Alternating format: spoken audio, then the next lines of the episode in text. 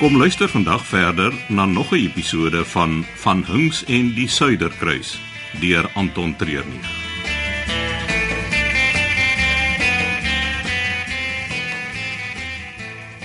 Waar is die mans? Kaptein Bylof en Van Hinks het skielik besluit daar is een of ander noodgeval waaraan hulle moet aandag gee. So, hulle probeer om die boeresport te vermy. Natuurlik. Hulle gaan nie so maklik wegkom nie. Ek gaan die goed soos koekie aan 'n toutjie en die lekkers in die meel los tot hulle kan deelneem. Niemand trop my nie. Waarmee wil jy begin? Ek dink drie beenreisies is een. Niks bring mense nader mekaar as om aan mekaar vasgebind te wees nie. Wie gaan vir die personeel deelneem? Jy en Lizaan. Die dokter. Ja, Weet sy dit? sy weet sy moet hier wees. Maar weet sy dat sy gaan moet hinkepink saam met my oor die dek? Nee, daai deel het ek uitgelos. Oh.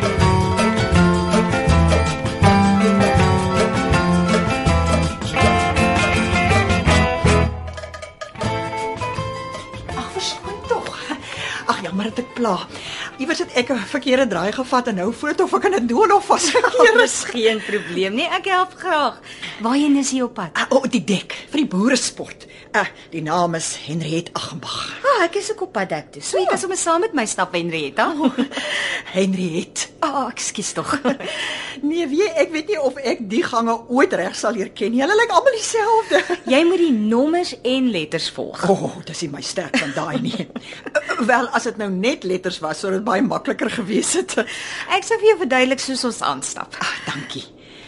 So, werk jy op die skip? Ja, ja, ek ehm, ek is die dokter. Oh. Lizaan Klopper. Aangename kennis, Lizaan. Maar jy dra nie 'n uniform soos die ander nie. O nee, hulle het vir my een gegee, ja? maar uh, ek hoef dit nie heeldag te dra nie.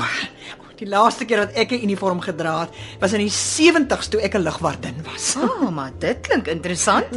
Ek vertel vir jou soos ons stap.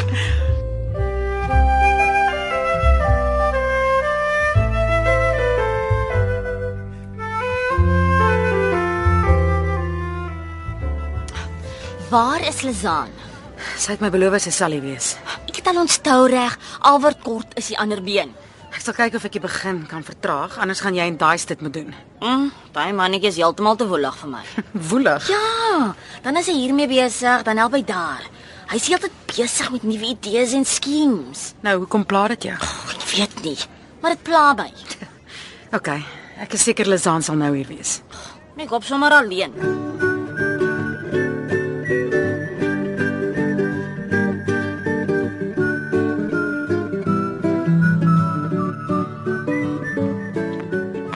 So na my kinders almal skool toe is, het ek toe kort stories vir die tydskrifte begin skryf. Mm Mhm. -hmm. oh, dit het so goed gegaan dat een van die uitgewers vir my 'n boekkontrak aangebied het. So. 25 jaar later is dit nog steeds al wat ek doen. Ek skryf romanse. Slaapband, lekker vinnig lees liefdesstories. Onder jou eie naam. Nee, skuilnaam van die begin af. En wat is dit? Haha, nie so maklik nie hoor. Nee, net my kinders en die uitgewer het daai inligting en dis hoe ek dit verkies. Nou, Goed, ek verstaan.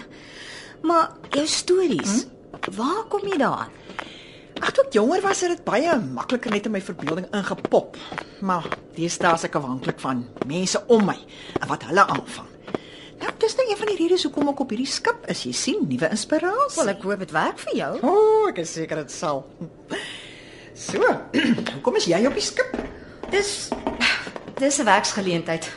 Is dit al? Oh. Ja, ja, dis die enigste rede. Hmm, goed as jy so sê.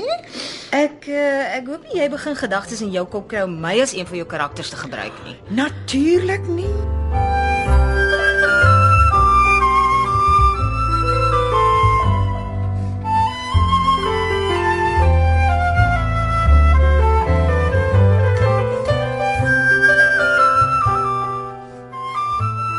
Ek kan nie langer uitstel nie. Waar is daai? Wat van ons twee? Ek is 'n skeieregter. Ek kan nie deelneem nie. Dit is onregverdig. Ah, okay. Wag 'n bietjie. Daar kom sy. Oh, Lazaan, hierso. Kom, hulle wil begin. Wat bedoel jy hulle wil begin? Drie beenreisies. Ons teen die gaste. Ag, daar's 'n manier nie. Ek dink ek moet net vermoed Kom aan, Lizaan, almal neem deel. Dis 'n tradisie. Wat se tradisie? Alles wat hier gedoen word is die eerste vir die skip. Maar ons wil dit 'n tradisie maak. Die personeel nader aan die gaste kry. Man, ek gaan belaglik lyk. Maar ek dink is 'n goeie idee. Ja, jy sal dink dis 'n goeie idee want dan kan jy sien hoe ek my naam te plank slaan. As ek vir die gaste deelneem, sal jy dit dan ook doen? Eh, Ek dink nie so nie. As jy wen, dan sal ek jou sê wat die skuilnaam is waaronder ek skryf. Ag, Ek weet daarom nou nie. Moenie vir my sê jy's bang vir 'n ou tannie nie, man. Nou goed, maar net hierdie een keer. Oh, dankie tog. Ek het amper gedink ek moet myself vasmaak aan duis. En wat gebeur as jy verloor? Wat bedoel jy? As jy verloor, wil ek hê jy moet vir my vertel hoekom jy regtig op die skip is. Ek hou nie van wetenskappe nie. Kom julle, ons gaan begin. Gee jou been. Wag, ek voel ek word nou hier in 'n ding ingepoelie. Nee man, Ah, jou by die wens.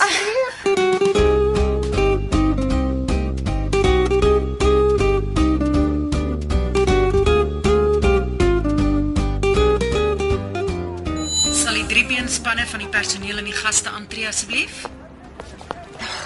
sal jy nou nie kleiner tree gee man? Jy moet my ritme optel, anders gaan ons val voor ons by die wegspringpunt kom. Jy het die tou te styf vasgemaak. Ina. Jy Julle begin aan die kant by die duikplank en voltooi die een ronde rondom die swembad. Eerste een, of sal ek sê eerste twee terug, wen. Mag die beste span wen. miskien moet ons stel om die ritme te hou. man, kom ons maak dit so vinnig as moontlik klaar. Op julle merke, gereed, gaan.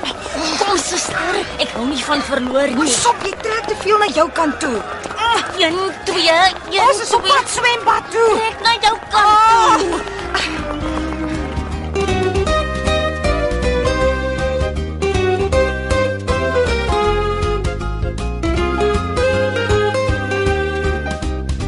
En die wenner van ons eerste item is die gaste. Baie dankie aan albei spanne. Julle het ons behoorlik vermaak. Drankies is beskikbaar by die swembad kroeg en om 11:00 is dit die aardappelreisies. Los hierdie tou. My tone begin nou al blou raak van die bloedtekort. Dis nie so erg nie. Ons was amper in die swembad. Omdat jy nie by die ritme kon hou nie. Ooh, dit was die meeste pret wat ek aan 'n lang tyd gehad het. Ek is so bly iemand het dit geniet. Ah, Ons het teen die einde mooi bygekom. Ja, nou het my been heeltemal dood gegaan het en ouch, ek nou nog steekpynne van die bloed terugvloei kry. Ag kom aan Lizaan, jy moet erken dit was pret. Ja, dit was oukei. Okay. Wel, ons het cocktail vouchers gekry vir ons deelname. Dis 'n troosprys. Klink vir my na die perfekte manier om jou oggend mee af te rond. Ek kry julle by die swembad kroeg hoor.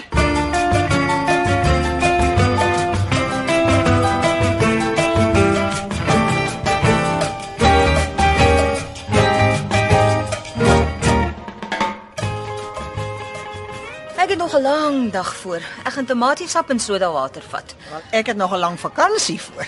So ek gaan 'n bietjie meer gewaagd wees. Yskoffie die kant. Niks soos 'n kafeeskop in die oggend nie. Dankie julle. Julle het die boere sport op die regte manier afgeskop. Nou moet ons nog net vir kaptein Bylof en van Hinkskrim deel te neem. Julle moet my verskoon, ek moet die koekie aan die draadjie gaan regkry. O, ek onthou dit. Hande agter die rug vasgemaak. Ja, en dan swaai die koekie voor jou neus. Ek het gesorg dat dit die hardste, droogste koekies op die suiderkruis is. Presies. Die mense gaan lank tand eet. Sien julle later. Ah, dankie vir my koffie. Oh, ek moet die galery gaan oopmaak.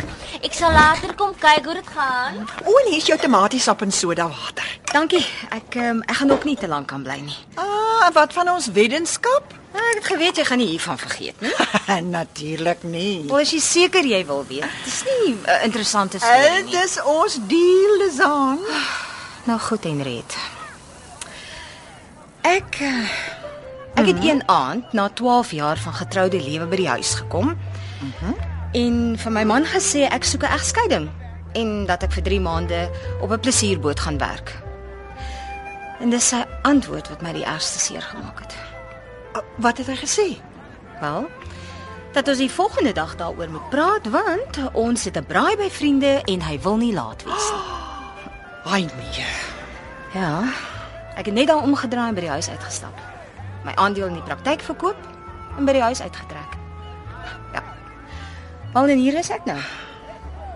Ek is in my laat 30's en ek het niks op my naam nie en niemand in my lewe nie. Dis wie ek is.